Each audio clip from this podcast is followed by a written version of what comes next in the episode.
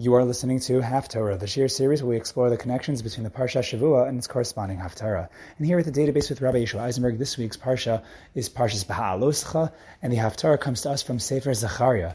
And as we are going to see shortly, this is a very strange choice of a Haftarah. Not necessarily based on its connection to the Parsha, which we are going to see also that there is a connection. However, I will also argue that perhaps there are better options. But what's particularly strange about this Haftarah is that it is a repeat.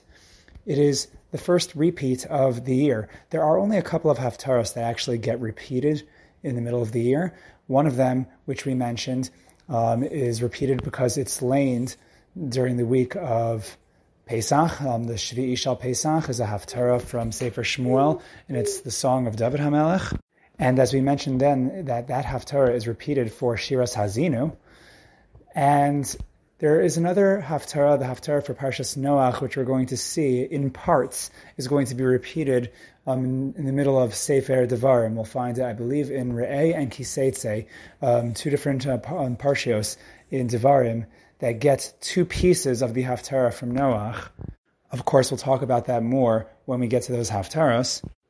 But this particular Haftarah from Zechariah is a repeat from Shabbos Chanukah.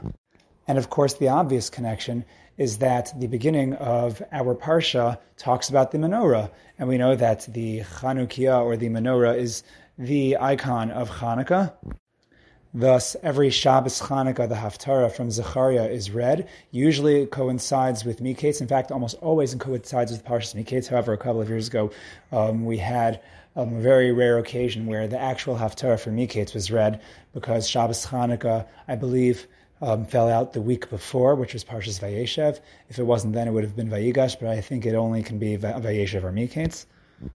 And in fact, the only two times that we ever read the Haftarah from Zechariah are the weeks of B'ha'aloscha and Shabbos Chanukah. So this is one of those Haftarahs that is read twice every single year, leading us to the obvious question of why we would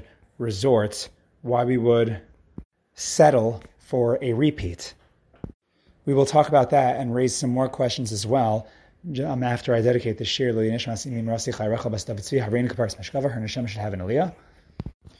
let's take a look at our Haftarah for just a second. So the Haftarah once again comes from Sefer Zechariah, which is one of the Treyasar. He's actually one of the longer of the Treyasar, but the Haftarah goes from Parak Bez, Pasuk Yedalid, so 2:14, and it goes all the way to Dalid Zion, to 4:7.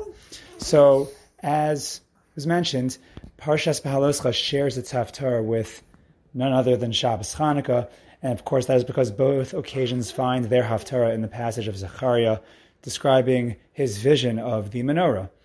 Now this Haftarah is a convenient one for both days, as the menorah on the one hand is the mitzvah, it's the symbol of Chanukah, it's the basis for the modern Hanukkiah that we light today, and on the other hand it's featured in the opening passage in B'ha'aloscha as the Torah commands Aaron HaKohen and any Kohen at that, any Kohen Gadol, to kindle the lights, the lamps of the menorah in the Beis HaMikdash, in the Mishkan. However, a question that can be asked for both B'ha'aloscha and Chanukah is if this Haftarah truly captures the essence of either the Sidra or the holiday.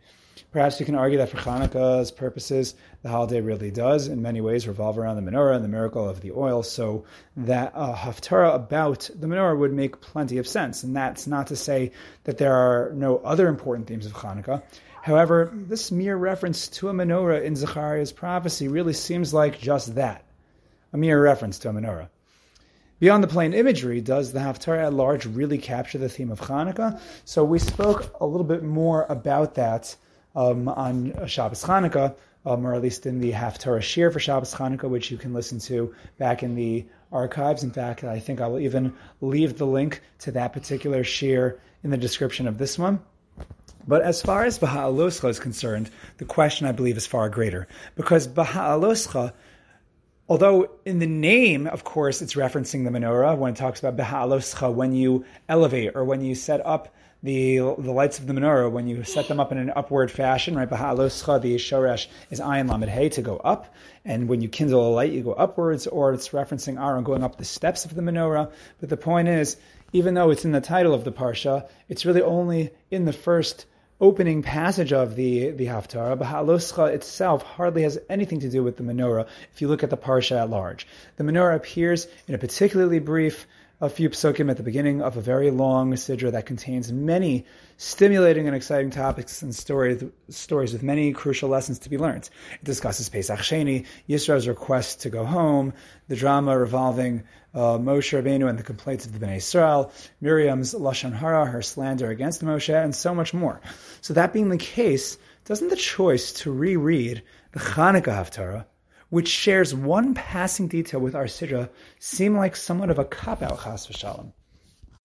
And lest you accuse me of being just a complainer like the misononym in our parsha without offering any solutions, I would argue maybe we could come up with some alternative choices, especially considering the fact that only Rishon discusses the menorah of our parsha, right? Only Rishon, but usually the Haftarah follows the Maftir. So if you want to think of maybe other possibilities of a Haftarah, maybe we could talk about the later day Pesach Sheni sort of Haftarahs, besides for the Haftarahs that were read throughout Pesach, but there are other Pesach-themed Haftarahs. For example, many passages in Yehoshua that do not make it into the Haftarah have echoes of Pesach. The story of Gidon in Sefer Shoftim has a lot of connections to Pesach. So if we wanted to throw in a little bit of, later day Pesach options to fit the Pesach Sheni theme, we could have done that. If you want to talk about the Vayihi ben Soha Aron, the significance of the travels of the Aron and the impact of the Aron, so Sefer Shmuel Aleph from Prakim Daled through Zion talk all about the impact of the Aron when the Aron got captured.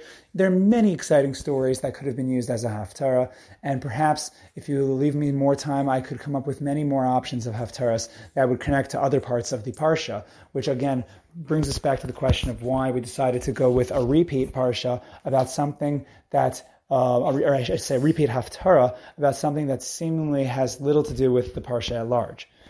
Now, these are the questions. So in terms of this Haftarah's connection to Hanukkah, If all there was the image of the menorah itself, the Haftarah would have been much shorter, right? Because even in Zechariah's vision, the menorah makes up only a few psukim. The vision is so much greater, and there's so much more there that we read from the Navi, from Zechariah. Before the menorah appears in Zechariah's vision, late in this Haftarah, in Parak Daled Pasuk Bez, so we've already read a couple of prakim earlier, and the Haftarah focuses on another vision in which Zechariah sees what looks like a court case in which the defendant is Yehoshua Kohen Gadol, who is being prosecuted by the Satan. Maybe you might say that Yehoshua, in a certain sense, is the stand-in for Aaron HaKohen, who is the Kohen Gadol in our Parsha, and then we see a later day occurrence with another Kohen Gadol involving the vision of the menorah. So maybe that can be basis for another connection, but still, there's a lot that's missing here. Let's talk about what is there. In this court case, the angel of Hashem tries to denounce the Satan and advocate for Yehoshua, but the Navi tells us that he is wearing filthy garments, which Chazal interpret as the stain of his family legacy, as his children had intermarried with Gentile women. Whatever the filthy garments represent, anyone who comes to court not dressed appropriately is obviously not setting the right tone for a winning court case, and yet the angel has Yehoshua's garments removed and replaced with new ones, and then he warns Yehoshua to commit to following Hashem's ways. So it is after this strange trial that Zechariah dreams of the menorah. But the question is, why did the trial of Yehoshua Kohen Gadol make it into this Haftarah? What does it have to do with anything? And this is something that we began answering in the Chanukah Haftarah Shir. Right? We could argue that it could be that Chanukah's deeper theme can be found in this particular court case, that the court case was not just about Yehoshua Kohen Gadol, but it's about the entirety of the Bnei Yisrael. The proof being that the angel advocated for Yehoshua, describing Hashem as the Bocher Yerushalayim, the chooser of Yerushalayim. Thus, the court case fundamentally represents the absolute patience of Hashem in a time of darkness, when the Bnei Yisrael really didn't deserve that patience. I forgot to mention that we're being visited by my second son, Yonah. Thank you for making your voice heard. But again, from a perspective of justice, it seems really absurd Because Yehoshua Kohen Gadol, one of the primary leaders of the Bnei Yisrael at the time, who apparently had intermarried, or at least had intermarried children, and he's standing there in what the Navi describes as the begadim tsoim, the filthy, excrement-covered garments, and he's reassured that everything will be okay. Right? He comes to the courtroom apparently guilty, and all it takes is a change of clothes and a warning. Of course, he gets off with a warning to behave, and then he is off the hook. Now, in a normal court case, that would never work. However, even the otherwise reasonably guilty can find grace in Hashem's court, which exists beyond the letter of the law. Right? It's a supernatural judgment, and hope can be found in a place of despair. The menorah alone is just a candelabrum, but with this backdrop represents this very hope which we're describing, a light in the place of darkness. It is the undeserved grace of Hashem. Thus the Haftarah closes with the assurance of Chein Chein Lo. Grace, grace will be for her. Right? Grace always refers to that which Hashem graces us with. In other words, Hashem gives it to us with a gracious heart. He gives it to us even though we don't deserve it. It was this undeserved grace that made the miracle of the oil particularly special in times of Chanukah. And make no mistake, anyone who is familiar with the dynasty of the Chashmonaim knows that the Bnei Yisrael were less than worthy. But Hashem was always there, looking to grant them favor in a dark time when it was just most needed. And that was all something that we spoke about Chanukah time.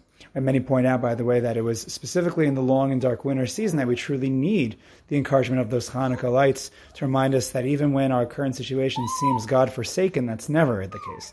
Hashem is always there beside us, and He's bestowing that graciousness upon us even there. During the winter, of course, this encouragement is provided by Chanukah. But that only explains Chanukah. Right, come Parshas B'ha'aloscha, we are far from the long, dark winter nights as we're standing at the cusp of summer. And my son Yonah Yakir is well aware. So the question then is, why then do we reference the menorah when 'tis not the season? And please forgive me for that. So again, we're repeating the Chanukah Haftarah story, at least. So why is that coming up again here in B'ha'aloscha, where the message seems completely irrelevant?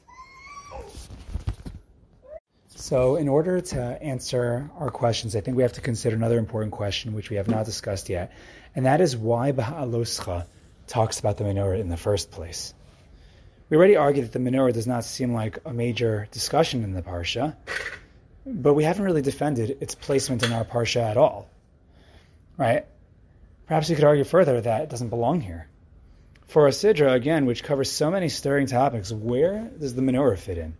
And the Midrash picks up on this fact that the menorah seems random, and it explains that the command for the menorah is juxtaposed to the offerings of the Nesiim, of each Sheva, which appears at the end of last week's Parsha, Parshas Naso. And in this Midrash, Chazal explain, and they suggest, that Aaron was disheartened, he was upset, that he was given, he was upset by not being given the opportunity to offer karbanos when the Nesiim were, he couldn't participate in the inauguration of the Mizbeach. And because of this, Hashem appeases him with the command to light the menorah. The problem, though, is that although this is an answer to explain the juxtaposition, it doesn't really explain why this had to be the beginning of the new Parsha. Right? Why does this passage of the menorah, of the B'ha'aloscha, become itself a new Parsha? Why couldn't it be left in Naso? Was Parshas Naso just too long already? You know, it's only 4 more psukim, so instead of being 176 psukim, the longest Parsha in the Torah, it could have been 180 psukim, still the longest Parsha in the Torah. Big deal. Why, you know, if the connection is to the Nesiim, so end Parshas Naso with the menorah, and then start a new Parsha from whatever comes next. In our case, it's the next few topics are the separation of the Levium and Pesach Sheni. A lot of great other starting points could have been available. So the real question is, if there is perhaps something more fundamental that connects the menorah, not to the past, to Parshas Naso, but to what's going to follow as well in the rest of B'ha'aloscha. And perhaps the answer to that question is yes, there is something more. The menorah, lit by Aaron, the Kohen Gadol himself, is perhaps the reminder of Hashem's never-ending search for merit in the Bnei Yisrael, even in the darkest places where it seems like it cannot be found. It is, as we've explained, a sign of hope. And the Haftarah teaches us that the lesson of the menorah is not merely one for the physical winter, but perhaps it is for galus in all of its forms. And if one looks at our sidra, B'ha'aloscha is the beginning, maybe not of a long cold winter, but of a hot exhausting galus, a hot exhausting summer in the desert. But this exile was of a unique kind because there was no shortage of physical light and warmth in that sunlit wilderness. However, at the same time, there was by no means a lack of darkness of exile, at least the way the nation perceived it.